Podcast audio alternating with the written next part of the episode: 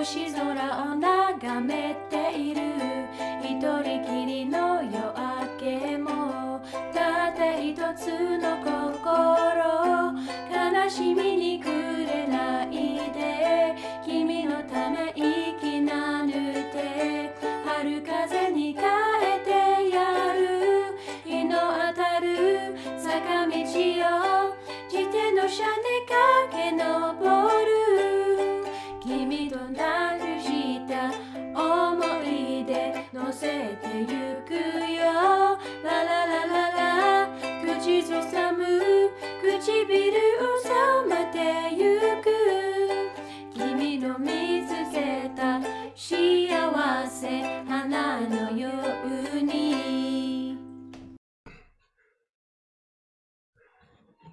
So, Jack Tyson. Imagination. Yeah. Imagination. Well, let's kick off from our cultural perspective on that.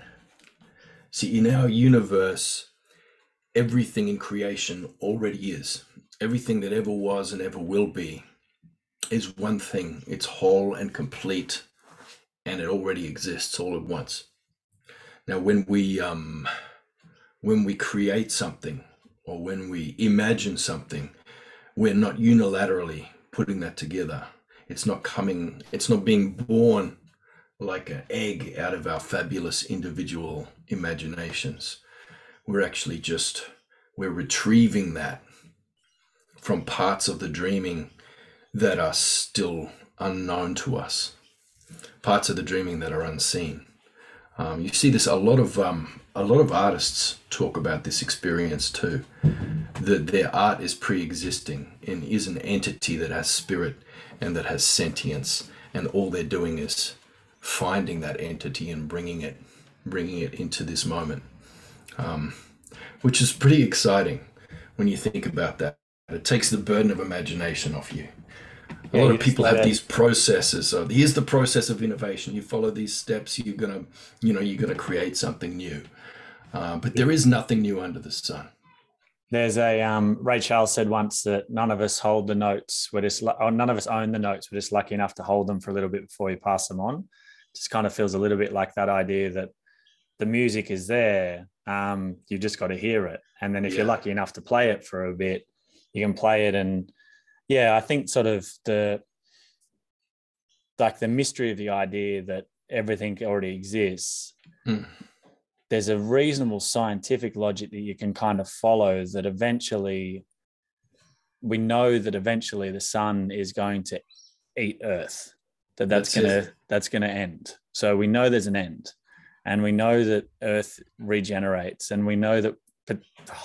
We don't know, but there is a pretty good chance that human life on Earth will be finite, unless we're really clever or really imaginative, or we can find the answers that can sync up with Mother Earth. So I think there's some really clear logic that syncs and has been proven in a bunch of other places. And NASA did this study on imagination when 97% of 5-year-olds they found had a genius level imagination. And it was 3% of 35-year-olds. And that, again, just reinforces that point around the idea that what we know is already there. And so much of, I think the fascinating thing with teaching imagination and unlocking imagination is you have to unpick patterns that have been taught to get back to some very simple beginning state where you have a genius level imagination at birth. Complex beginning state. What I say now, yeah, baby, what I say, Ray Charles. It's funny, the senses, our senses are limited as human beings. We can only perceive a very small amount of the reality around us. But then paradoxically, at the same time, our senses could be seen as limiting. You know, because you learn to process things visually, you know, in one way, and your culture tells you what to pay attention to. And that's what you see. That's being filtered all the time. But if you're an artist like Ray Charles, who has one of those senses taken away, so vision, for example, you know, in one sense, in one way, you're limited you know, and disabled, you know, that scene. But in another way, there's that gift of being able to perceive other patternings and to tap into other senses that are unnamed and unnameable. Yeah. So, I mean, you think about the amount of, I don't know, half the blind people I've met have tapped into that sort of childlike genius in some way. Yeah, you kind of, I mean, again, you can play through like a pretty solid logic that like an obstacle either stops the movement of a being or forces imaginative adaptation and strengthening of other skills, awareness, knowledge, to then be able to move around, dig under, you know. There you go. You just answered one of life's big questions. What happens when an immovable force meets an unstoppable force meets an immovable object? Yeah. That happens. That's when everything wonderful happens, magical happens. Look, we've got to be careful with woo-woo. Yep. You know, the problem with because both of us are influenced by a lot of self-help discourses and positive thinking discourses, because, you know, we both, you know, were strongly influenced by that through that 2 decades from the 90s on, you know, until things became more cynical and went the other way, which is even worse. Yeah. So we've got to land somewhere in between. The problem with all that positive thinking is that it's slack. It cherry picks things like even the idea of the genius of childhood is problematic, you know. So the genius of childhood is driven by the nucleus basalis, which causes very sharp, permanent, long-term memories to be formed immediately. And human beings lose that. The nucleus basalis decays and declines, you know, around between the age of 10 and 12, you know, or 8 and 12 or something like that. It goes away. The other thing is, though, you're born with, you from early childhood, you have these so many trillions of neural connections, and they decrease and they're pruned. And we understand that to be actually a good thing, because you pretty much couldn't function in the world with that many neural connections going on at once. You know, so we have a lot of woo-woo statements like, oh, we're only using 5% of our brains, you know, that we're only using 5% of our brains. What if we could switch on the rest? If we switch on the rest, we'd be useless. Yeah. And it's potentially, you know, so, I mean, and that's why kids need to be cared for, because they've got so much going on in their head all the time that it, you know, paradoxically, it makes them stupid in the world. Yeah. That's interesting that and like to move through the woo-woo wanderings into kind of trying to, you know, play in numbers or like modeling of thinking of a life. The removal of abilities, back to that earlier point you were kind of bringing up, can allow for a simpler and life, and perhaps the simplicity of thought is what we're trying to get down to, that actually the overarching moving neural connections at warp speed is maybe not peace. And so perhaps what we're doing is we're actually chasing, in the process of simplifying, and a lot of our schooling experiences, I think, for young people try and help provide frames and boxes and ceilings, which I think is, like, for a lot of the design of human systems and trying to create some sort of order and safety for kids, as you said, I think can be effective to a point. And then there's how do you lift the lid off? How do you just put a bit of a trapdoor there so the lid's not permanent and it has the risk of then creating containment and turning us into sort of, I suppose, robotic, you know, mechanisms, which is some of the wide sort of searching critiques of education, you know, the Henry Ford production line, blah, blah, blah, and everyone cheers in the education conference and goes, revolution. But I think it's just the complexity of, can you open a little trapdoor, and can we go in and out? Can you go up onto the roof and have a roof party with imagination? Then can you go back in and still learn mathematics? And can you have the best of wandering in between? And that's that's, I think, the tension. Because when you're, you know, the people I look at who I'm like, whoa, you have hacked this thing in a beautiful way. Like, I think my mum's one of them. She's like in her 60s, and she's, the kid's state's alive, and she's lived a lot, you know, and she's not lost, which a lot of artists, I think we wander as artists and go out to imaginative places and never come back. And we don't build that bridge or the drawbridge to kind of walk back and forward. But when we can walk back and forward, it's the greatest trip ever to just go into your imaginative space. It's like the greatest gift, the greatest drug, the greatest journeying right here in our head. Yeah. Well, that bridge is relational. You know, you can get yourself as an individual disconnected. You can get yourself into ecstatic loops, you know, through certain parts of meditation, cherry picked from Eastern culture or whatever.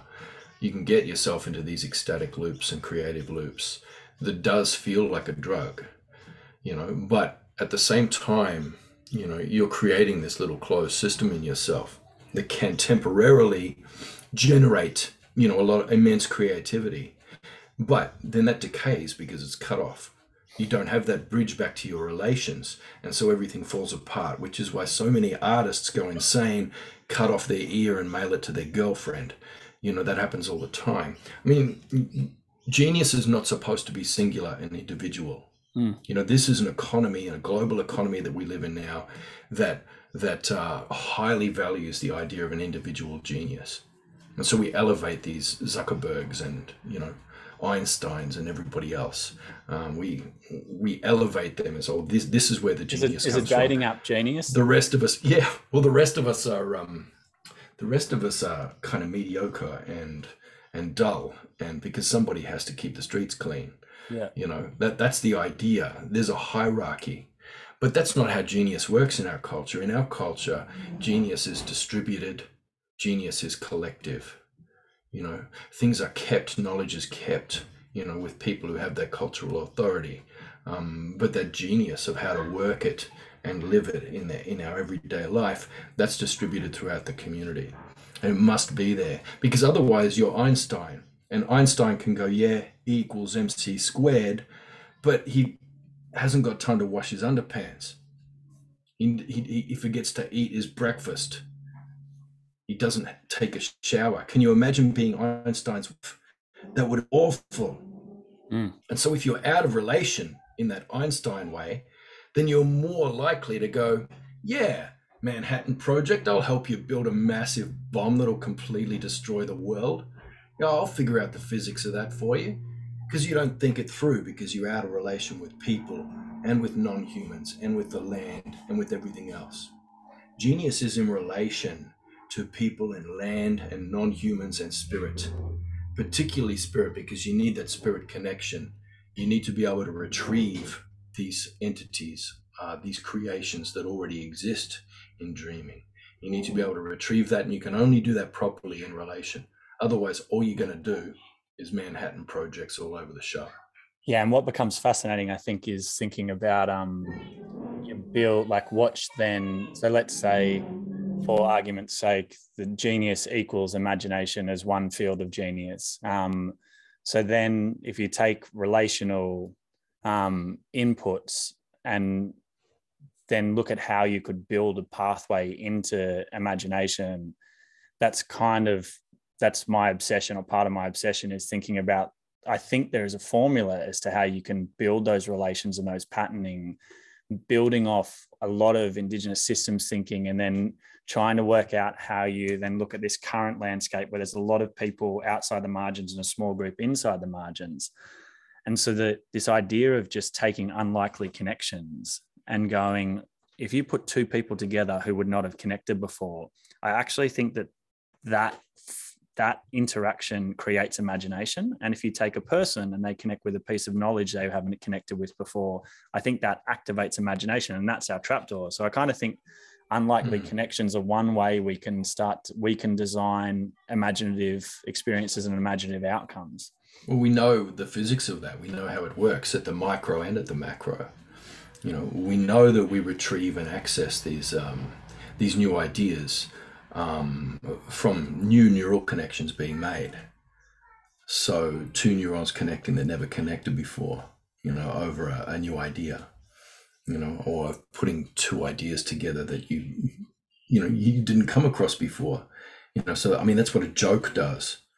You know, a joke connects a couple of ideas that you haven't connected before, and brings a new understanding of that. And your genetic reward for making those connections is a drug, basically. You know, you get a chemical rush of pleasure, like dopamines and stuff like that, just floods your system. And that's why it's so intensely pleasurable when you get to the punchline of a joke and the ideas are connected. It's so pleasurable that you laugh out loud, you know. So there's something about, you know, imagination, which is, you know, a healthy high and all the rest. Yeah. But then at the same time, you know, my daughter this morning, I said, don't touch that knife, it's sharp. And she turns around and looks at me and she says, I'm Tinkerbell. And I'm like, that's great, Tinkerbell. Put the frickin' knife down. You're going to cut yourself. Yep. Yeah. So there's that as well. Yeah, there's a Tinkerbell effect. Yeah, the it was so fun, and you came and hung out when we did this last year, almost 2 years ago now, when we tried to just do a live like experiment with imagination. So we were doing a live TV show daily during the pandemic, and we just basically used it as like an imagination lab. And we were like, okay, how do we just spin together these unlikely connections and create a relational space? And then from that connection, like what you do with the podcast so often, and then opening it up to like 3 or 4 guests and bringing some kids in and different people from different worlds. Let's see what we can do together, or what we could create together from that base. So we started, we ran about 4 or 5 weeks of the shows, like about 35 episodes. And we just said, we want to make a feature film out of nothing. And part of the objective was what you were touching on earlier. Like I was looking at like the concept of Hollywood, and it's such an individual creation story. Like Walt Disney can do this, so Walt Disney is genius, so therefore only people who like can get into that Disney world could ever make a feature film or make a story that could have big cultural capital. And then the moment you start going into how to make films, like, and I studied a bit of this at uni and like made a lot of like films and stuff over the course of the last 20 years.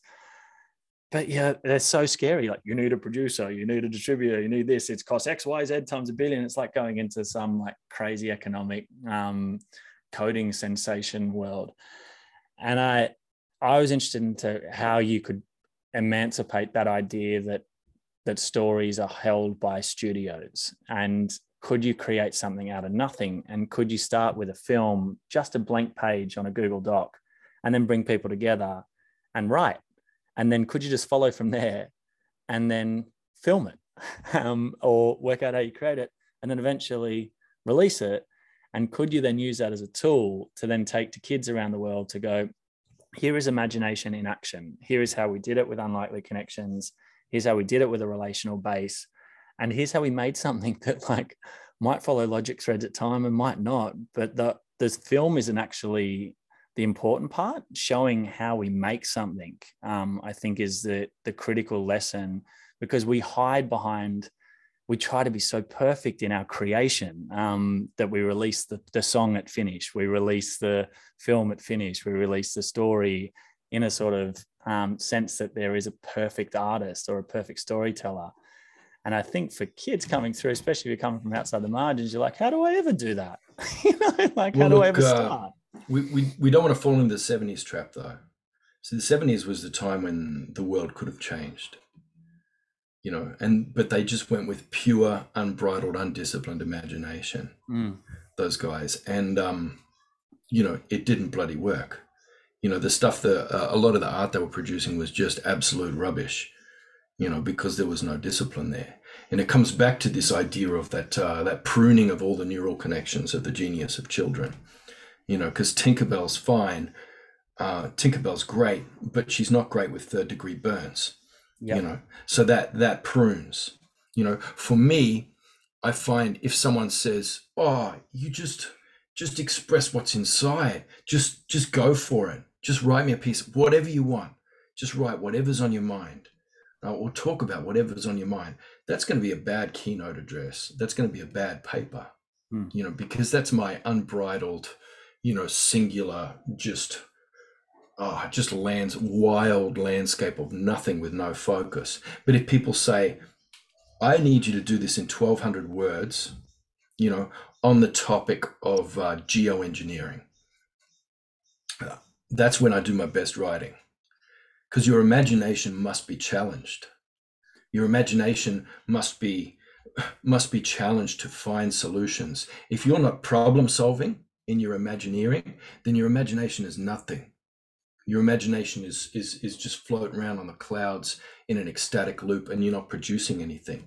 So this was there was a big debate that came out of the 70s and 80s around process versus genre-based writing and literacy and all this kind of thing. And so there was a big focus on process writing, where it was just like, you let the kids go, you know, with their imagination, and you just let them write. Well, you don't even teach them to write. You just let them play with the books, and you let them play with the pencils, and they end up reproducing the works of Shakespeare because they're geniuses. And what you ended up with is a whole generation of people who were practically illiterate, which is why we have such a problem with baby boomers who have no capacity to do analysis or anything and have wrecked the world. It's because of the 70s. It ruined them. Now, but if you go the other way and it's all genre based, and you're just deconstructing genres and showing the structures of the genres and doing skill based literacy and then expecting them to write Shakespeare, then that's not going to happen either, because their answer is neither and both. The answer is you need to discipline your imagination, not discipline your imagination. You need to challenge your imagination. Well, your imagination is worth nothing if you're comfortable. Well, when you're floating in comfort in a fantasy that's making you feel good, nothing good can come of that. The text that you produce, the movie that you produce, it will be rubbish. Well, I think the greatest mistake with looking at imagination is that imagination is like this endless chaos and blank canvas, and that it's purely reactive. So I think when you're describing that first state, which is just like, say whatever you want, man, be whatever you want, that's not imagination. That's like, one, it's an environment which can invoke fear because it's too big. So you're basically saying, empty everything and then let whatever is the reactive impulse, which whatever is in your mind at that moment, like lead whatever your thinking is, which isn't, that's not imagination. That's like some reactive experiment of sort of what is in your head right now. It's like some crazy detective kind of formula. What I think is interesting about imagination, and you mentioned it, like there's one of those sort of catch cry phrases that have moved around, that Imagineers idea. And I think what's strong about that, like when you underpick the phrase, is it's saying that there's engineering in it. And what I think about imagination is it's a muscle. I just think it's a muscle that we can activate and train, and we can have discipline to it. And we can think of it in the same way that we think about our bicep or our hamstring or whatever it might be. You just got to stretch it, like, and you can use it in different ways.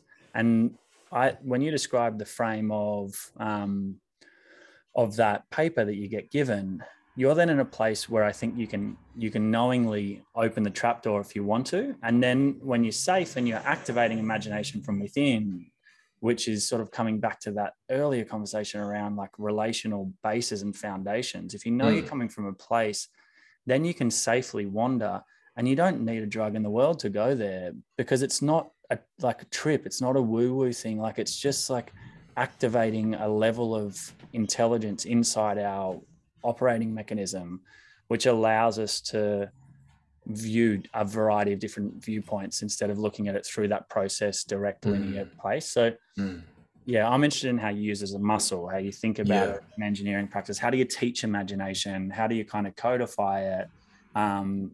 So it doesn't exist out in some Neverland world, or we're afraid of it.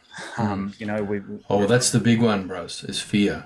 Yeah, because you need, I believe you need discomfort, intense discomfort, in order to trigger the problem-solving mechanism that imagination is for. That's why we have imagination, so that we as the custodial species can solve problems, complex problems in the environment. That's what we're here for.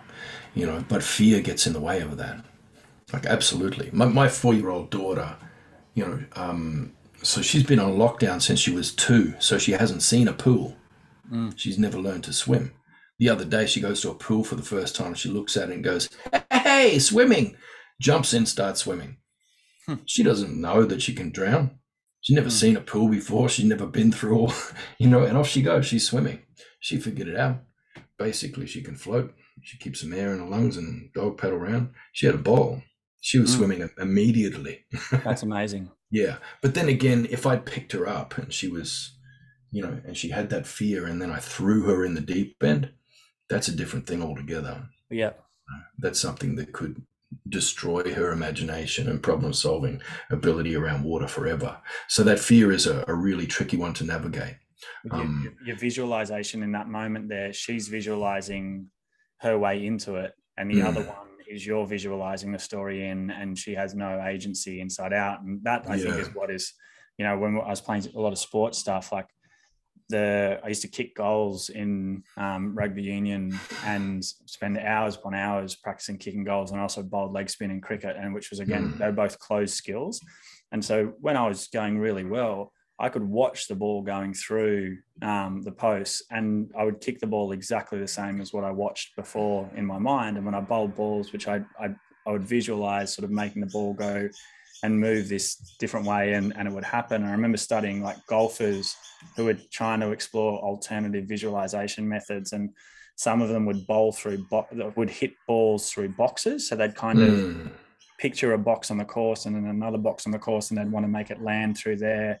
And apparently Daniel Vettori, who played for New Zealand in cricket, who's also spin bowler, did a bit of that box work for periods, would kind of go, okay, release here through a green box, drop there through a purple box, and then try and make it land. And that's imaginative practice for us to do the skill before we have to physically do it.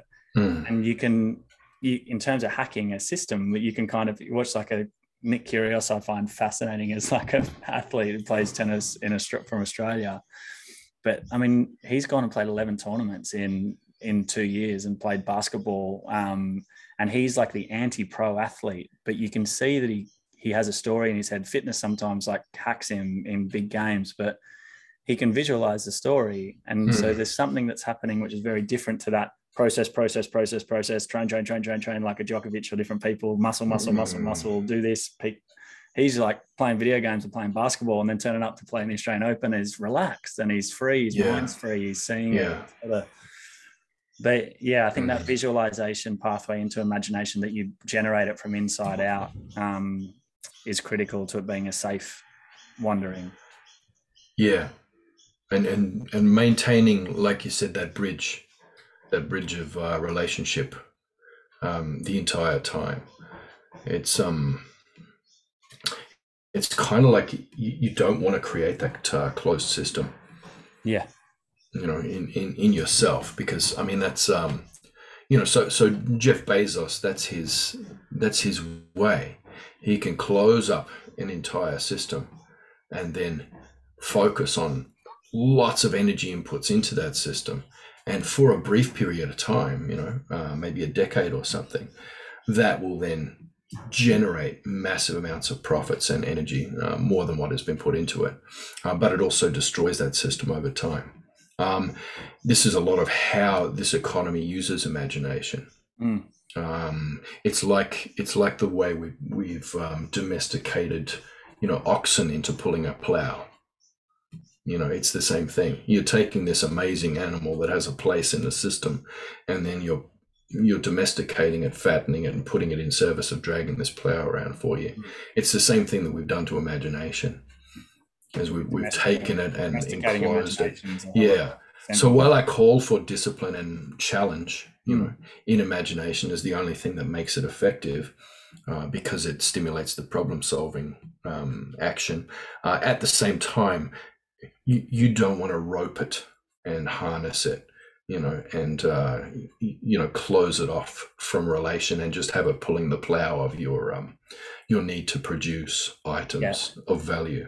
It's always back and forwards, isn't it? It's just like, you know, or the slippery slide going, or just going backwards and forwards on the seesaw and making sure that you're going in and then coming out at a different level and just entering at different spaces and different energy spots. And yeah, I think you want to keep the bungee rope back to your relational home base when you go into spaces of imagination. So you've got safety. So you've got a home and you know where you're venturing, because it is, you are literally like wandering into places sometimes that you definitely you haven't been to, but sometimes other people haven't, lots of people haven't been to. And that's what great artists do for us, is they go out to these places which are more vast and are less controlled, and there's less laneways and there's not a map. And then you kind of wander. And that's what the big philosophers do for us. That's why I admire about your work and how you're trying to think. Like, it's, you try, you wander, you see what's out there, and it's scary. And if you stay there forever, I think that's when cynicism, either you become cynical or absurd. And both of those, when they sort of institutionalize and put into a person, are not healthy in relational connections. It's harder to stay hopeful and energized in a positive fashion if that happens. Hey, can I ask you one question quickly?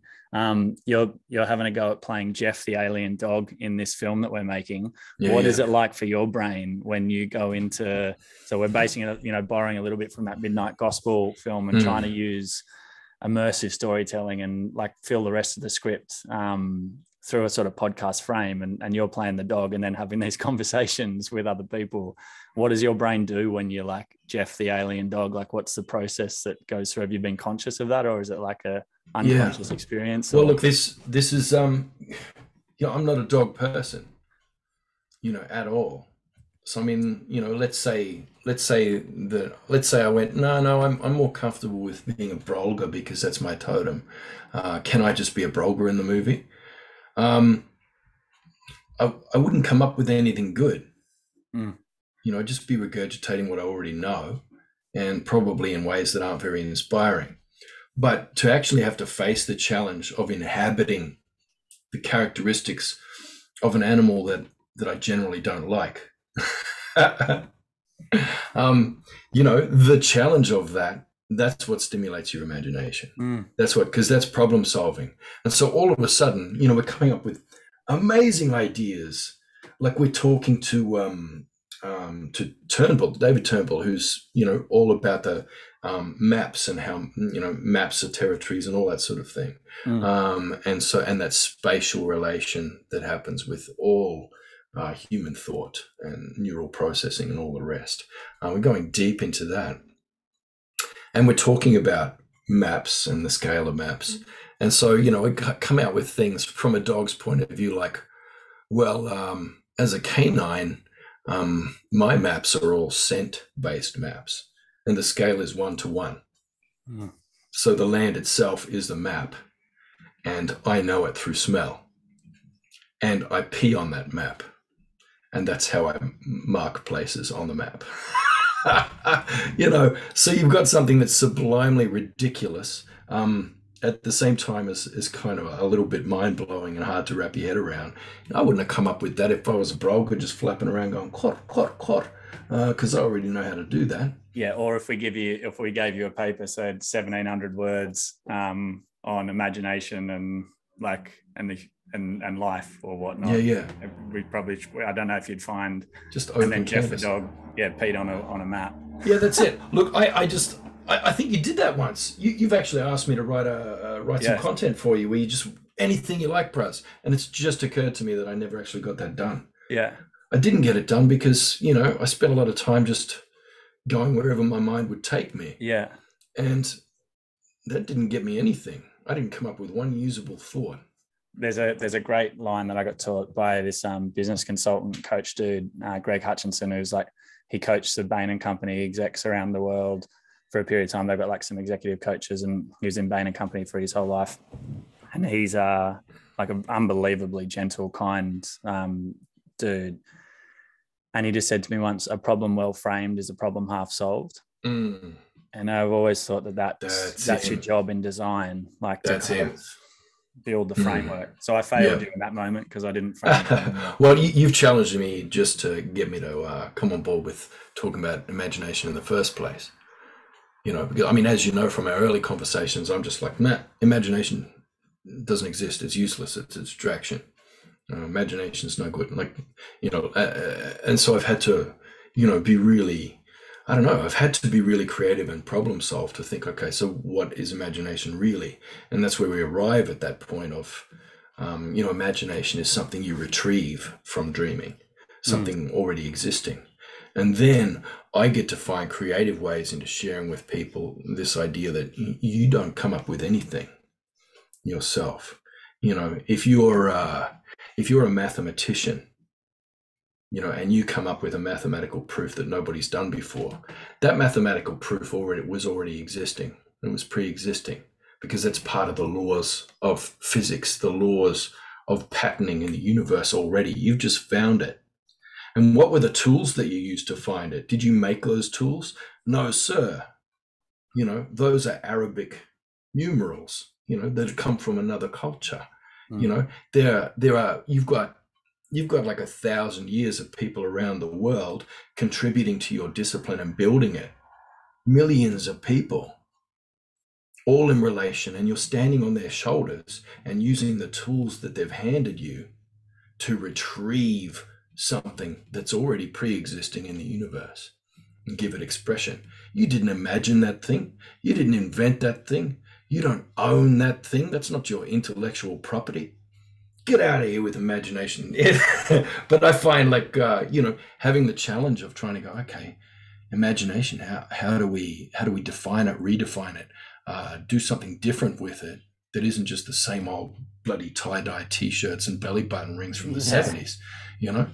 And if you're looking, I think that that unlikely connections has at least provided me like with a healthy like discipline or framework to go, how do I just do this in a way where we don't get lost, but also that it keeps regenerating? Like when we had that yarn with Capra, like how do you build regeneration into it? So if you keep following those unlikely connections, it can kind of build it. And as you're talking, kind of reflecting on imaginative spaces, and I think, you know, we haven't been able to travel. Human beings, almost everybody around the world has had travel taken away for 2 years. And I remember talking to one of my really close friends, Kabir Danji, who's like, we were at university together, and he's Kenyan, and we kind of caused some good trouble together at uni, and he helped me kind of sketch the ideas of AIME, and we ran some concerts together, and we really would wander around like as two kind of outcasts at university, and we just go have dinner every night in Newtown, wandering up and down King Street and watching people and trying to understand life. And that was sort of like the energy where AIME came out of. And I remember interviewing one day John Butler, the musician, and interviewed him in upstate New York for like just to have we have mentors come into the curriculum via films and stuff. And he, at the end of like during the interview, said, we talked about dreams, and he said, oh, well, if you're not willing to work, then don't bother dreaming. Like, you know, for those of us that work hard, like, and take those dreams and try and finish what we say our dreams are, like, it's almost an offense to those of us that do the dreaming if you don't follow it up with the work. And I just thought that was like, I was like, that's almost the meaning of life. You know, I called Cabs afterwards. I was like, bro, that's it. You know, like, if you're not willing to work, don't bother dreaming. And then he said to me, because he's worked as a war correspondent for 20 years, like in the continent of Africa. And then he works with AIME as well. But he said, bro, like for the biggest refugee camp in Kenya, where I do a lot of work, for a lot of those kids, like they might not ever leave that camp. So all they've got is dreaming, no matter how hard they work. And from that moment on, I've understood that it can be enough to go into your imagination, and that might be the greatest freedom that you ever have. It might be the greatest freedom of your mind. It might be the greatest emancipation. And for a lot of people, it might be the only travel we ever have. And it might not, I think, to the second point around owning creations, you know, pop culture, my pop understanding of postmodernism is that like every idea is created and we're just sort of mashing them together again. And maybe that's the beginning of all ideas, is that all we're doing as inventors or people that use your imagination is looking what's around or hearing and feeling the signals and making unlikely connections. Yeah. And that's what we do. So the genius is just that, you know, someone said X and then put it together with number 3 and a pigeon, and we got something. Yeah. It's funny. Well, I know you're a big fan of The Mashup. It's like The Mashup is like, you know, that's been running for 500,000 years. That's been running since Homo erectus, The Mashup. We've been doing that forever. You can see that on the carved shells from that time, 500,000 years old. You know, this mashup of different ideas. That's how, and potentially that's what imagination is. This idea that you're bringing, it's the unlikely connection between 2 points. And, you know, but it's funny. And it sort of made a bit of a resurgence, and it became a bit of a cultural phenomenon for a while in particularly in music, you know, but it lasted from about, I don't know, from about the production of Pitch Perfect, the first movie. By the time the sequel came around, it was done. They were like saying to you, "What are you going to do? More mashups? Nah, that's finished. That's I really love out of fashion now." Every conversation, it's like, you can't tell me that that's out of fashion now. We've been doing it 500,000 years. How I'm pitch watch perfect Pitch Perfect one again. It's funny. It's like there's a difference between movies and films. Yeah, you know, a good film is like, you know, Citizen Kane is a good film. Yeah, you know, Psycho is a good film, and that's great. But, you know, that's not what you want to watch Saturday afternoon. You want to watch a movie. And my favorite movie is Pitch Perfect. It's awesome. That's just the greatest. I remember sitting down once with this ad group who were trying to like codify AIME to help with our strategy. And they were, they said to me, "So your inspiration, you know, where this has come from is you're Aboriginal, and AIME, you know, therefore is tapping into the genius of 60,000 years of storytelling, and so you're the best storytellers forever, and so that's what you are, and that's why you made AIME." I was like, "Oh, I like Willy Wonka." Yeah. You know, like, and it's okay, like you can do indigenous systems thinking and love Pitch Perfect. Like and that's when it gets really interesting, because that's the reality. We all get inputs from all these different places, and being able to, I love, like, there's lots we can borrow from lots of things that we all bring together. You know what? There's a lesson in Pitch Perfect too, as well. Big time.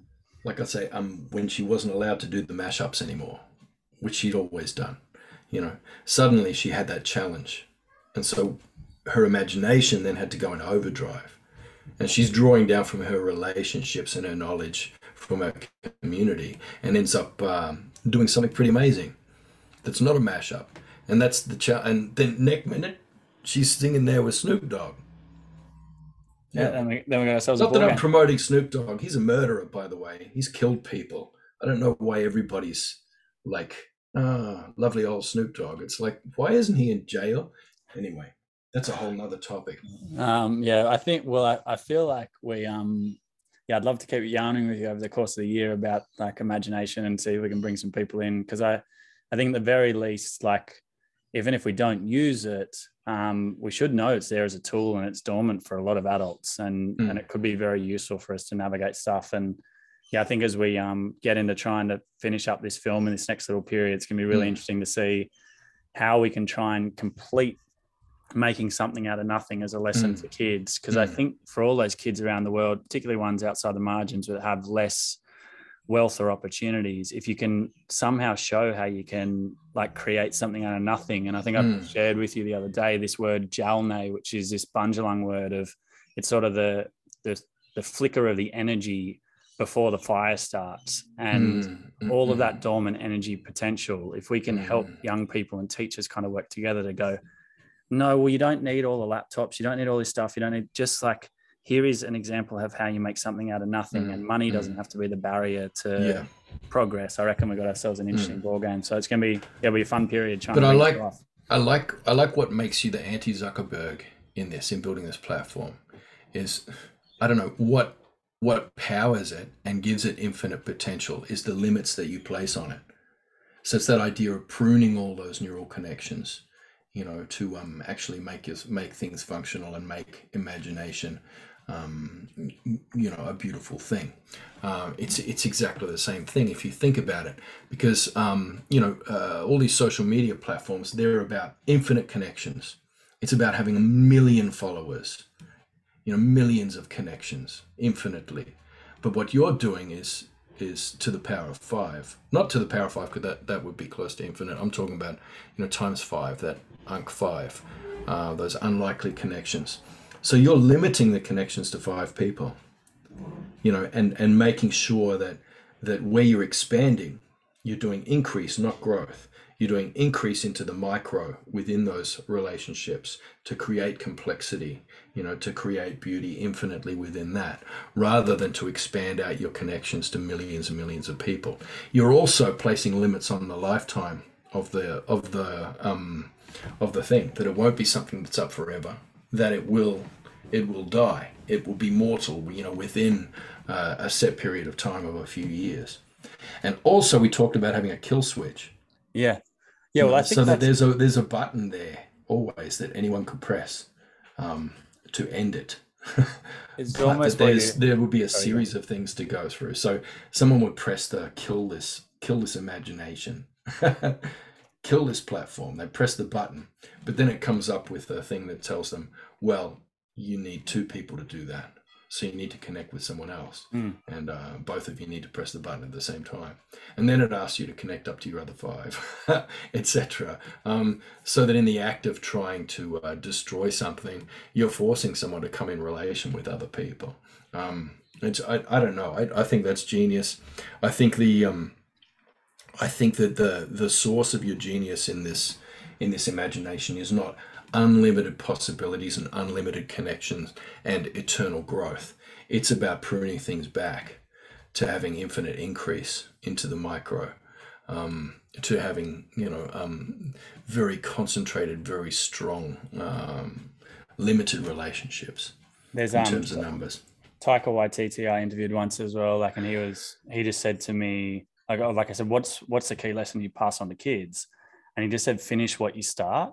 And I think what I'm fascinated in, and what we've sort of touched on today, and maybe, I don't know, whenever this wraps up, but it's like that, you know, you were talking at the start, Tyson, about how important it is to be grounded in those relations, to have the bridge back. When you talk about like this, if say you got 300 followers on a social media platform, your goal should be to get down to 0, because then you're back to the beginning and you've been on a journey. And you've formed it out. With imagination, you go into imagination to come back home. So home is stronger, like, because yourself is the core. You've got all these other things. Imagination is a bridge or a wandering. And I think, like, that's why with all the stuff we try and start, when we're trying to provide examples for young people as to how to go on that journey, is imagine, create, finish, complete, and then have it done, and let other people learn from it or borrow from it or copy it or whatever it might look like. But do yourself, consistently try and end what you start, and because that's the only truth in our life, we end. So if we can be trying to end it earlier while we're alive, then you're condensing the knowledge to pass on to other people. And I just think that's probably the most honoring, the most natural law of design, that you just complete. And if you complete, then I think you can achieve peace, because you're like, oh, cool, I got there. And also just be in the process. And, you know, your completion has to move into the next cycle too. Because otherwise, if you're only imagining the completion and you achieve that, I don't know if you've ever faced this before, but you know, if you haven't thought about what's happening next, and you're not planning on, you know, like completion, that's an end point. You get to the end of it and then you go, that's disappointing. What do I do now? You know, I know that was, you know, when I got my doctorate, I strived for years to get to the point where I could do that. And so on the day I graduated, it was just one of the saddest days of my life. I was like, oh God, what do I do now? Yeah. I think I stuffed around for 7 years after that before I even started any meaningful postdoctorate work. And thought it through. You're chasing a mountain of achievement, but there's no loop back of that bungee cord back to where you began, to little you. Yeah. That's and it. The reflexive approach, because you think next, or bigger, and knowing that we're, you know, eventually on the journey, I think we're all just going back to our little baby selves, and then we need to be cared for, and then it ends. And so if we can kind of build that into our journeying, then there's less of a whiplash, I think, when you fall, because you're just falling back to the beginning.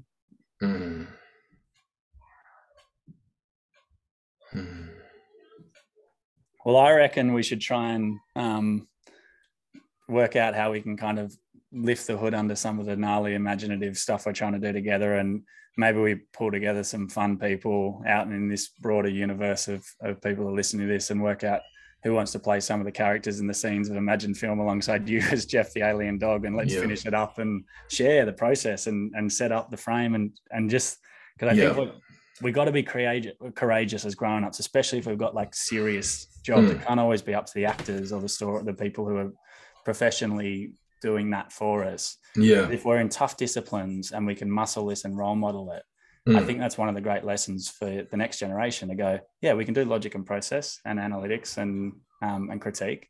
Well, the challenge now, like the boundary is it's pretty much a short now, this film. My thinking so far is that it was going to be a feature-length film. So, you know, I've been really expansive and just running around like a dog, peeing on everything in my world map. And then, you know, inhabiting this dog. And now it's like, oh, no, it's going to be about 23 minutes long. I'm like, okay, we got to prune this back now. Yeah. So prune it back while inviting more characters to come in. Well, I think then like, you get it. Then that way you're building, because I was feeling it just go into my greater sphere, which is you just talk like back to the John Butler line, you dream or you imagine and you never finish it. And I was looking at this film going, man, we've had like all these cats ride on it. We did all this stuff. We built it out. We said to kids, we're going to make it. Like it's been 2 years.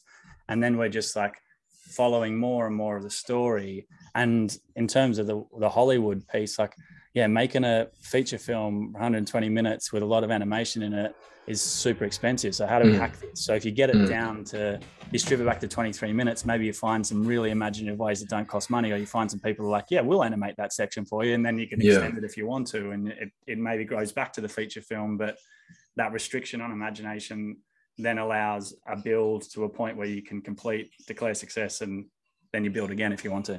Beautiful.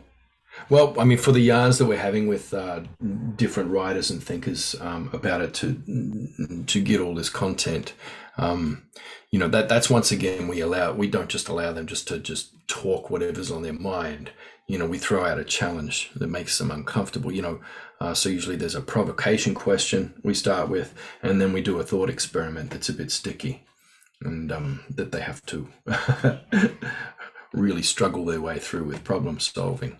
And I think we've got some good thoughts and good thinking and imagination coming out of our guests by doing that. Provocations are always exciting. Yeah, absolutely. Well, you're a good provocateur, my friend. Sweet. So we imagine again, hey? Yeah. Awesome. Imagine again. Reimagine. Oh, thanks for having me. No worries, bud. Catch you soon. Sweet.